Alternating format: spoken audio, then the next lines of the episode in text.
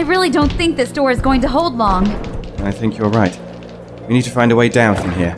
That might have been a good idea when we were on one of the lower floors. Being at the top of this building might not be so easy. We don't have much time. You know, when you asked me to come out with you tonight, I thought we could do something fun, you know? What did you have in mind? Oh, see a movie maybe? Get a drink? Listen to some music or something. We just saw a show. Remember Fist of Dishonor? That was a week ago. Believe it or not, I didn't plan on gaining the attentions of a group of trackers tonight. So, they're vampires? The worst type of vampire. They live only for the hunt. Why are they hunting me? Could they be after me? I don't think so. They seem focused on me. And quite determined, it seems, too. It's disappointing, really. I did have something a little more elegant planned for this evening. Such as what exactly? There's a Mozart recital in the park tonight. I thought you might enjoy it. Bit of a moot point now. I think we need to leave. There are no fire escapes. Who the hell doesn't put a fire escape on top of a building? Someone paying people to look the other way, I suspect. So, how do we get down from here? I have one idea, but I need to know if you trust me. Always. And hang on tight. Uh, Byron, what are you doing? The only thing that comes to mind.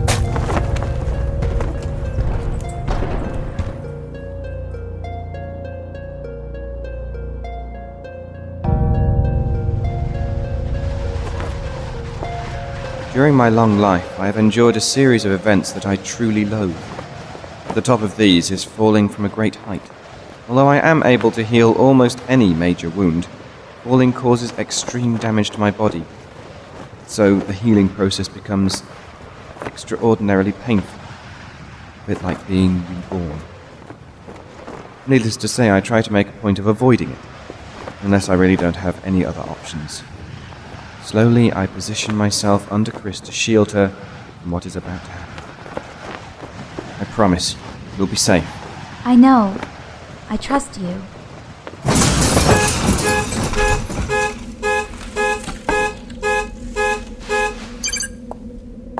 Byron! Byron, are you alright? Oh, ah, oh. felt better. At least wasn't from a plane this time. You took on the whole impact. I didn't even get a scratch. Good. Oh, that's what what I wanted. Ah, There has to be something I can do to help. give me a moment. Oh, really? Oh, really hate this next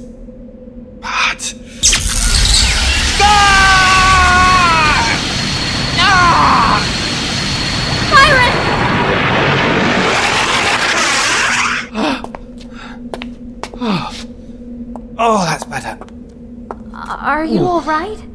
Bit stiff. Can't complain though. Oh, come on. We need to get out of here. It won't take those trackers long to pick up my scent again. Where do we go? Back to the tower? No. They'll be on us long before we could get there. Need someplace closer. Wait, what about my apartment? It's not far from here. Good thinking, Chris. Let's go.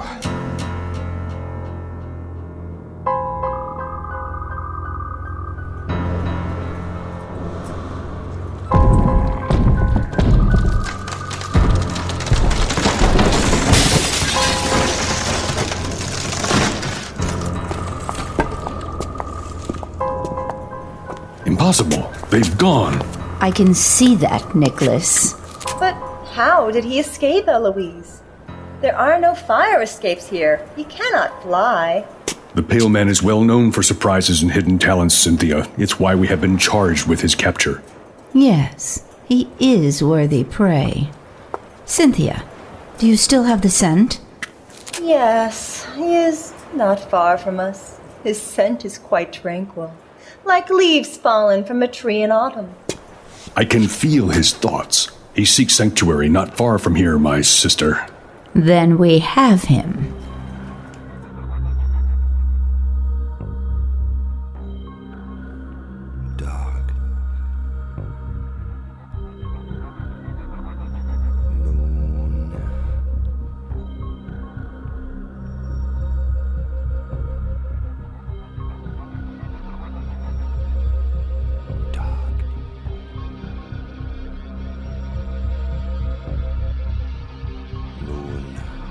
We did not walk to Chris's apartment so much as ran. Time was very much of the essence. Trackers are unlike any other vampire class. Once they have a scent, they will follow it from one end of the world to the other, never giving up, never letting go until their goal is achieved. But my more immediate problem is that trackers are also known to tear through anything that gets in the way of their target, or anyone. Look, you've owed me a favor for some time and I'm calling it in. Because you're the only one I trust enough to do this. No, I don't trust you at all. However, I'm in a bind here. Good. You have the address? And I'll see you soon. I've locked all the windows and doors. Good. If we're lucky, they won't be able to find me for a while. Who did you call? I was making some arrangements for protection. Protection? Is it really that bad? Yes. They won't stop until they've caught me. Worse, I'm vulnerable at the moment. Because you had to repair your body. You said your abilities were finite at best. Yes, I'm powerless at the moment. I haven't felt like this since the Isle of Dogs. I'm human for the moment. I can even feel my body aging. Really? What's that be?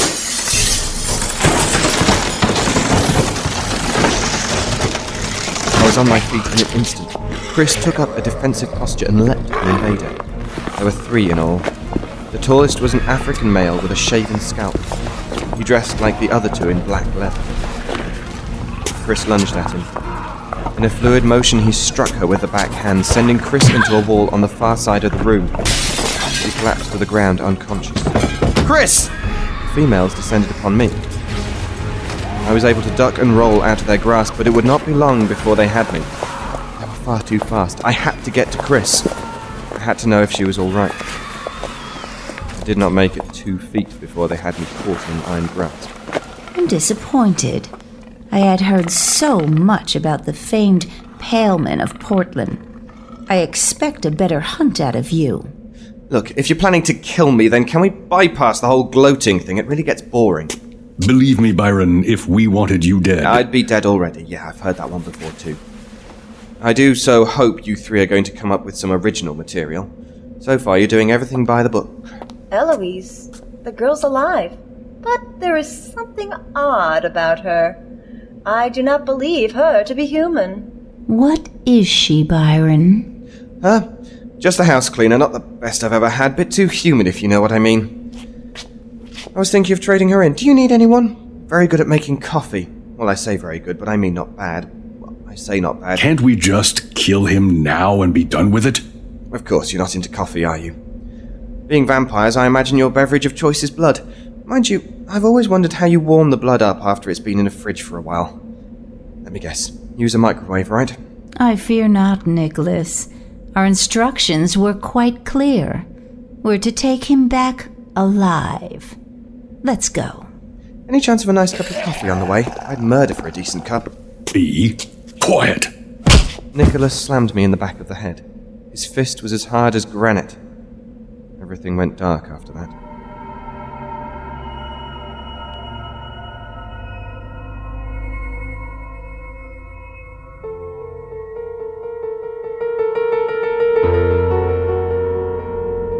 Wake up. Byron?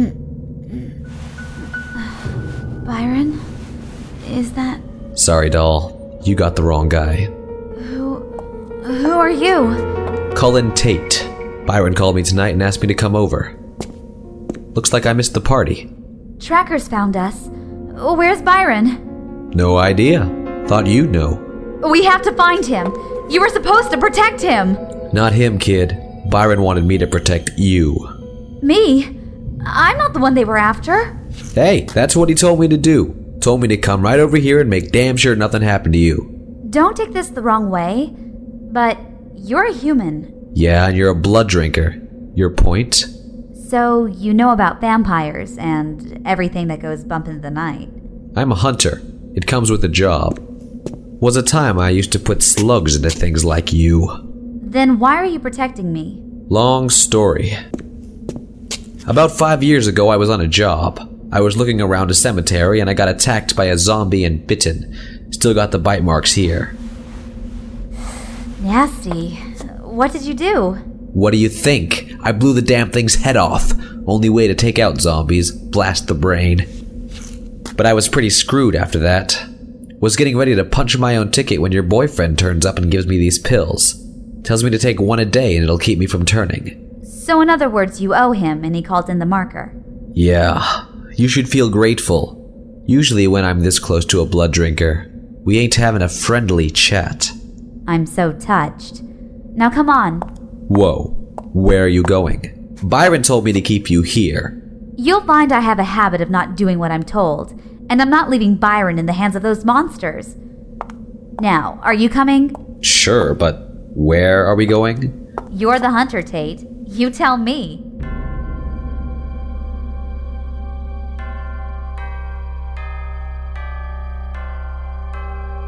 Pain. It's the first thing I become aware of. My head throbs in great pain. For some reason, my wrist stings and burns. And I remember it. Chris lying injured and unconscious on the floor. Chris. My eyes snap open. I remember everything. It takes my eyes a few moments to focus on where I am. Most likely, I'm suffering from a concussion. New rule never provoke vampires into hitting. It's like waking back in the Victorian age. Luxurious space with books lining the walls, elegant furniture, and gas powered lamps illuminated the room. That's when I noted I cannot move. I've been chained to a stone crucifix that rises out of the room's center. Love what you've done with the place. Cross is a bit maudlin, though, don't you think? Oh, I don't know. I've heard you've been known to play the martyr at times. The voice came to me from out of the darkness. Then slowly, he comes into the firelight. Like most vampires, he is a walking piece of art, beautiful with pale skin and long auburn hair that he keeps tied back. He has the appearance of a man in his early twenties. Although this is deceptive, he is most likely many decades older. I've heard many tales about you, Byron. Believe nothing of what you hear and only half of what you see. I'm quite fond of Poe myself. My name is Edmund. Edmund Collier. Edmund? Are you the one who caused the riots a few weeks ago? A simple experiment. Nothing more. Where are your friends? They're hunting prey now. It is their hour to feed, after all. They will return once their hunger is satiated. This gives me a chance to speak with you. Alone. Oh dear. Please tell me you're not going to go by the numbers too. I don't understand. You know, you've captured me, got me all tied up, then you boast about your agenda, and then turn some diabolical death ray on me while you go and grab a quick drink. Really, if we're going down this path, can we just skip to the death ray now? It's been a long day. My dear Byron, what makes you think I want you dead? If anything, I want you to join me. There's a new one. Join you how exactly? To usher in a new era for our kind. It took me some time to understand what you're doing in Portland. Then I started looking at what makes the city so attractive. New England is home of the witches and users of magic, while New York, Chicago, well, they're predominantly ruled by my kind, vampires. New Mexico and Washington State, they're dominated by the Lycan clans. Then there's Portland, a city that caters to them all. Quite interesting, wouldn't you say? It does have a certain appeal that attracts many. Yes, but it's not unique. This has been done before. That's when it came to me what you're really doing here. You're trying to recreate what you did in Rome. Admittedly on a smaller scale, but your goal seems to be the same. A city where all races meet and live together. Of course, the human population doesn't know about this yet. But I imagine in time you would have had them learn. A noble goal. Too bad it'll never work. You seem quite certain about that. I've learned from experience. I was like you once, naive enough to believe that one day all covens could live in peace with our human brothers. For a long time, I even stopped feeding upon humans and only took nourishment from animals. So what changed? I fell in love. Annabeth was unlike anyone I'd ever encountered. They say love at first sight is an illusion, a myth, something only poets write about. But when I first gazed upon her, but her father wouldn't allow it, couldn't allow it. He was part of a hunter's guild. In his eyes, I was nothing but a monster, something that should be exterminated. But Annabeth and I could not be kept apart. We ran off one night, and we were married. It was on that night I brought her over. You turned her into a vampire. Yes. I showed her how we could exist on animals as I had been doing. For a time, I knew only joy. Then her father found us. I take it he wasn't happy. He gave a new meaning to the word rage. His guild descended upon our home and put torches to it. As it burned to the ground, I took Annabeth in my arms and we tried to escape. But we were trapped. Annabeth's father put a stake into my chest, believing this would kill me. That only works in myths. It did injure me greatly, though. I was too weak to stop what happened next. I watched in horror as Annabeth's own father killed her. Tore her apart, cutting her head from her shoulders. His men laughing all the while as though this were some great sport. It was on that day I learned. We are not the monsters, Byron. Humanity is. They are unworthy of the life they have. What happened to Annabeth was horrible, I agree. However, not all humans are that way. Oh, some are quite noble. Nevertheless, as a species, they're simply animals. That's why Rome fell, Byron. You allowed humans to be part of it. It's why Portland will never work. I made mistakes in Rome, but I learnt from them. But you utterly destroyed Rome. I. I had no choice. I couldn't let it go on like that. They had unleashed the. I. I had to stop it. You understand that, don't you? I do, my friend. However, in the end, it was not vampires, witches, or even the Lycan that forced your hand. It was the humans that unleashed the horror. They will do so again here in Portland. Your plan will never work so long as humans are part of it. Edmund, listen to me. I know things no one else does. A darkness is coming. Unless we all learn to unite together, none of us stands a chance against it. If there is a darkness coming, then we will stand against it. Not humankind. Their time is coming to an end. Then we are at an impasse. I cannot allow you to harm humanity. You're hardly in a position to stop me. Your abilities are gone at the moment. How. how did you. I have learned much about you, Byron. Your agenda is not the only thing that I've made a point to study. At the moment, you're quite like them. You're human. You're vulnerable. I could easily kill you, but that would not serve me. Tell me, how does your arm feel? I'd been so distracted by Edmund that I had not noticed the burning in my wrist for some time. Now that I did, I could tell it had gotten worse. A lot worse. It was spreading up my arm. Do you know how vampires are born, Byron? Some believe it's from our blood, but it's not. Believe it or not, it comes from our mouths, our teeth in a way. It's a potion that reworks a person's genetic makeup. Once it passes through the whole body, a new creature is born. Nevertheless, it is a painful process. A slight burning sensation that grows worse with every passing moment, until it feels like your whole being is on fire. What have you done to me? What I had to do. I'm turning you into a vampire. No. You can't. I'm not a human. You are at the moment. Once you've turned, you will not be able to go back to what you were. Ever. You'll be just like me. We will be brothers, Byron. Edmund, don't do this. It's too late to stop it now. I am sorry I must force you to go through this, my friend, but it is the only way. I will see you again in the evening. Then perhaps you'll understand what I'm doing. Why we must work together. Edmund, let me go. Edmund! Edmund! Edmund!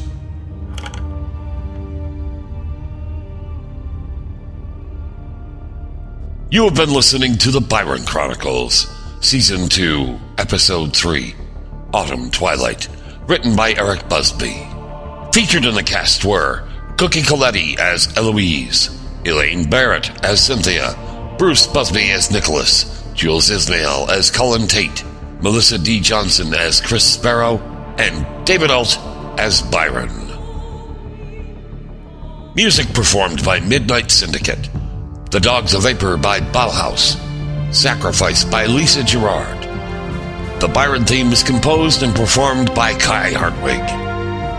This episode was produced and directed by Eric Busby. Audio design by Eric Busby. This has been a Darker Projects production.